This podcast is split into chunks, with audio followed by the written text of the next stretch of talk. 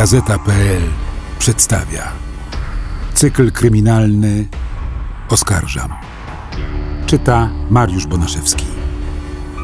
Odcinek 15. Hanna Dobrowolska. Nic się nie martw, synku.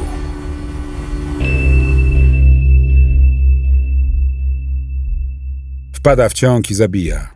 Najpierw matkę, potem babcię.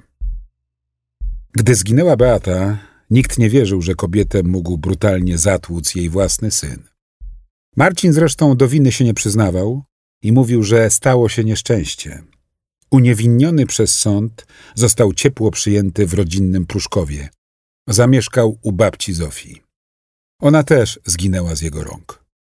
Choć tylko on był w mieszkaniu i wyszedł z niego cały we krwi, z uporem twierdzi, to nie mogłem być ja. Sąd Okręgowy w Warszawie. Szczupły, młody mężczyzna, siedzący na ławie oskarżonych, wygląda, jakby nie wiedział, dlaczego tu trafił. Zagubionym wzrokiem wodzi po sali i zdaje się w myślach pytać, co ja tutaj robię. Prokurator ułatwia mu odpowiedź, odczytując akt oskarżenia. Według oskarżyciela we wtorkowy wieczór 13 grudnia 2022 roku mężczyzna zatłukł swoją babcię, która dała mu dach nad głową po wyjściu z więzienia.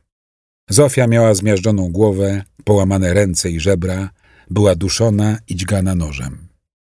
Jej ukochany Marcinek, którego zawsze broniła, siedział przy zmasakrowanych zwłokach i łkał przepraszam. Ale to wtedy, bo przed sądem nie wyraził cienia skruchy. Nie mogę się przyznać do winy, bo nie pamiętam, co się wydarzyło. Obudziłem się na podłodze, a właściwie obudził mnie policjant, który przyciskał mnie do ziemi. Potem mam przebłyski ze szpitala i z komendy, stwierdził Marcin Z., gdy odczytano mu zarzut. W pierwszych wyjaśnieniach, które składał, pojawiał się motyw osoby trzeciej na miejscu zbrodni. Nie znaleźli noża, a leżał pod kanapą. Mężczyzna opowiedział sądowi swoją historię. Dwa i pół roku siedział w areszcie śledczym pod zarzutem zamordowania swojej matki Beaty. Kobieta zginęła w sobotę 29 lutego 2020 roku. Przed śmiercią była według prokuratury duszona i miała na twarzy rany cięte, prawdopodobnie od noża. Ciało znalazł jej partner. W mieszkaniu był bałagan, stolik był połamany, a na podłodze leżało tłuczone szkło z butelek i zakrwawiony kuchenny nóż. Marcin siedział na kanapie, miał lekkie obrażenia, nie odpowiadał na pytania. Wymamrotał jedynie, że stało się nieszczęście. Marcin Z. z aresztu wyszedł w sierpniu, a 10 listopada został nieprawomocnie uniewinniony. Sąd uznał, że faktycznie mogło stać się nieszczęście, a do śmierci Beaty G. mogło dojść w wyniku zbiegu okoliczności podczas awantury. Udowodnienie winy oskarżonemu musi być całkowite, pewne i wolne od jakichkolwiek wątpliwości, podkreślała sędzia Beata Najjar. Wątpliwości usunąć się nie dało innymi przez fatalnie zabezpieczony materiał dowodowy na miejscu zbrodni. Policjanci na przykład przez kilka tygodni, gdy mieszkanie było zaplombowane, nie znaleźli zakrwawionego noża, który leżał pod kanapą. Skorzystał na tym oskarżony. Nie wiedziałem w międzyczasie, czy zostanę zamknięty. Miałem zawirowania w głowie. Żyłem w trzeźwości. Szedłem na wyrok w sprawie matki spakowany do więzienia, ale usłyszałem wyrok uniewinniający. Wszyscy byliśmy zadowoleni, brat, babcia, wszyscy byli za mną. Cieszyliśmy się, wspominał. Zaczął robić plany, szukał pracy, chciał sprzedać mieszkanie odziedziczone po zmarłej matce. Najpierw zatrzymałem się u brata w Warszawie, ale sięgałem po alkohol i brat się na mnie denerwował. Musiałem się wynieść do babci, do Pruszkowa. Babcia mnie zamęczała, nie pozwalała włączać telewizora, jak była włączona pralka, żeby nie zużywać prądu. Nie pozwalała chodzić na basen, żebym się nie przeziębił. Ciągle zwracała mi uwagę i dochodziło między nami do awantur. Nie dawałem sobie rady. Miałem złe myśli, wpadłem w cuk. Po śmierci mamy miałem straszną traumę, wyjaśniał. Kupował kebaba, jedli na pół. Marcin kilka dni z rzędu pił od rana do nocy, głównie piwo z jakąś setką wódki. Czasem sięgał po mefedron, kokainę albo psychotropy. Za mieszkanie babci płacić nie musiał. Czasem kupił pizzę albo kebaba i jedli na pół. Zakupy robiła pani z opieki społecznej, bo schorowana seniorka od wielu miesięcy nie opuszczała mieszkania. Marcin po każdym ciągu obiecywał babci, że już piwa nie tknie. Mówiła do mnie: Dobrze, Marcinku, niepotrzebne to jest. I chciała, żebym znalazł pracę, opowiadał. Praca się znalazła, ale potrzebne było zaświadczenie o niekaralności i o tym, że nie toczy się wobec niego żadne postępowanie. Powiedziałem, jak wygląda sytuacja, że zostałem uniewinniony, ale prokurator się na mnie zawziął i chce złożyć apelację. Pracy nie dostałem. Wpadłem w kolejny cuk, wyjaśnił. To było na początku grudnia. Marcin miał już potem tylko gorsze momenty. Pił pod blokiem, a babcia wołała go do domu i błagała, żeby się ogarnął. Nie przyjęła od wnuczka kwiatów i bomboniery, które przyniósł jej 6 grudnia z okazji 77 urodzin. Twierdziła, że nie powinna już żyć, że wolałaby umrzeć zamiast córki. Gdy Marcin rozmawiał przez telefon z bratem, krzyczała, że on ją kiedyś zabije. Prawdopodobnie nie była świadoma, jak prorocze będą to słowa. 13 grudnia Marcin pokłócił się z babcią. Jeden z sąsiadów zeznał później, że słyszał, jak 34-latek domagał się od babci pożyczki na alkohol. Widać go na nagraniach z kamery w Żabce nieopodal bloku przy ulicy Kraszewskiego, w którym mieszkał. Przed godziną 18 przyszedł kupić wódkę, ale był kompletnie pijany, więc sprzedawczyni go pogoniła. O 18.14 dotarł do sklepu u Stasia i tam również bezskutecznie próbował kupić alkohol. Był pijany, więc nie dałam mu alkoholu. Powiedziałam, że nie ma mowy. Pytałam, czy widział swoje ręce. Były we krwi.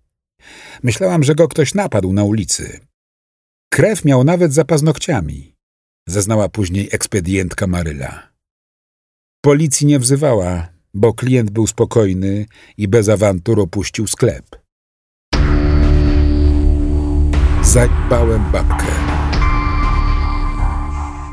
Marcin wrócił do budynku, snuł się po klatce schodowej. Spotkał sąsiada Dariusza, który wcześniej słyszał kłótnie w mieszkaniu pani Zofii. Zajbałem babkę. Niech pan dzwoni po pogotowie, powiedział Marcin Z. Sąsiad popchnął łokciem drzwi do mieszkania, zobaczył krew i wybiegł z budynku, żeby wezwać pomoc. W tym czasie do bloku wróciła Julia, sąsiadka pani Zofii. Kobieta zauważyła krwawe ślady na klatce schodowej i uchylone drzwi do mieszkania seniorki. Na podłodze było pełno krwi. Widziałam to jeszcze zanim weszłam do lokalu. Krew była na ścianach, a na podłodze ktoś leżał. Myślałam, że to Marcin, że jest pijany. Uchyliłam te drzwi bardziej, a tam były takie wielkie kałuże krwi, a w tej krwi jakby kawałki mięsa. Zapytałam głośno, co się stało i usłyszałam głos Marcina, który odpowiedział, że babcia się uderzyła. Pani Zosia leżała w koszuli nocnej na podłodze, nie miała połowy głowy. Wyglądała, jakby ktoś jej obciął twarz. Nie było jej w ogóle. Uciekłam stamtąd, zeznała Julia. Marcin był ukochanym wnuczkiem pani Zosi. Nawet jak pijany leżał na klatce schodowej, to brała go i mówiła – Marcinku, wstań. Zawsze go broniła, dodała dziewczyna. Julia przyznała, że sama należała do osób, które wierzyły w niewinność Marcina po tym, jak go oskarżono o zabójstwo matki. Parę dni po jego wyjściu spotkałam go na podwórku pod blokiem. Powiedział mi, że tego nie zrobił, że został uniewinniony. Cieszyłam się, bo nie wierzyłam, że mógłby zabić. Nigdy nie był agresywny. Jak go spotykałam pijanego, to zawsze za to przepraszał, zeznała. Marcin Z. zapytał ją w sądzie, czy uważa, że pił dla rozrywki, czy żeby zapić jakieś załamanie. Jeśli próbujesz zrobić z siebie debila, to zapomnij, ja ci nie pomogę. Przez ciebie muszę się leczyć. Mam traumę przechodząc codziennie obok tych drzwi. Krzyknęła do oskarżonego ze łzami w oczach. Potrzebowała przerwy, żeby ochłonąć. Młodszy brat oskarżonego też ma traumę i nie chciał zeznawać w jego obecności, dlatego Marcin na czas zeznań Mateusza został wyprowadzony z sali. Chłopak opowiadał o nałogu brata, o tym, że kilka razy trafił po alkoholu do szpitala psychiatrycznego, że często kłócił się z matką, a później z babcią, że okradał seniorkę z oszczędności ukrytych w mieszkaniu. Ale nawet jak były złe momenty, to Marcinek był jej ukochanym wnuczkiem i pilnowała, żeby mu się krzywda nie stała, podkreślał. Wszyscy mu wybaczyliśmy tę pierwszą sprawę. Po prostu tak się zdarzyło. Ale teraz uważam, że historia zatoczyła koło. Marcin wpada w ciąg alkoholowy i kogoś zabija. Takie mam przemyślenia, stwierdził. Grozi mu dożywocie. Radca prawny Piotr Krawczyk, który przed sądem okręgowym w Warszawie broni Marcina Z., chciał, żeby sąd wysłał oskarżonego na jeszcze jedną obserwację psychiatryczną. Mówiąc kolokwialnie, nie spina mi się obraz opisu oskarżonego przez biegłych i jego cech charakteru zestawiony z tym, co mówią świadkowie.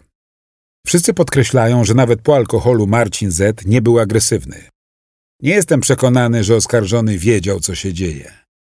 Czy normalny człowiek mógłby tak zmasakrować własną babcię i zbezcześcić jej zwłoki? Podkreślał obrońca Marcina Z. Sędzia Monika Szulkowska odrzuciła wniosek, zauważając, że nie ma żadnych braków czy niejasności w opinii biegłych, opierającej się nie tylko na bezpośrednim badaniu, ale także dokumentacji medycznej, w tym również z hospitalizacji oskarżonego w szpitalu psychiatrycznym. Biegli nie zgłaszali konieczności obserwacji oskarżonego w zakładzie, dodała. Eksperci orzekli, że w momencie zabójstwa babci Marcin Z miał zachowaną poczytalność i chociaż był pijany, było to upicie proste, a nie patologiczne. Sąd, na wniosek obrońcy, zgodził się, by biegli, którzy wydali opinię w sprawie Z, złożyli dodatkową ustną opinię przed sądem. Mają to zrobić jeszcze w tym roku. Za zamordowanie 77-letniej Zofii jej wnuczkowi grozi dożywocie. Wkrótce przed sądem okręgowym w Warszawie ruszyć ma także ponowny proces w sprawie o zabójstwo jego matki Beaty. Sąd apelacyjny uchylił uniewinniający wyrok z listopada 2022 roku i przekazał sprawę do ponownego rozpoznania. Można domniemywać, że gdyby sąd nie zwolnił Marcina Z z aresztu, ten nie zabiłby babci. A ona, wierząc w jego niewinność, mówiłaby mu przed rozprawą: Nic się nie martw, synku. Czytał Mariusz Bonaszewski.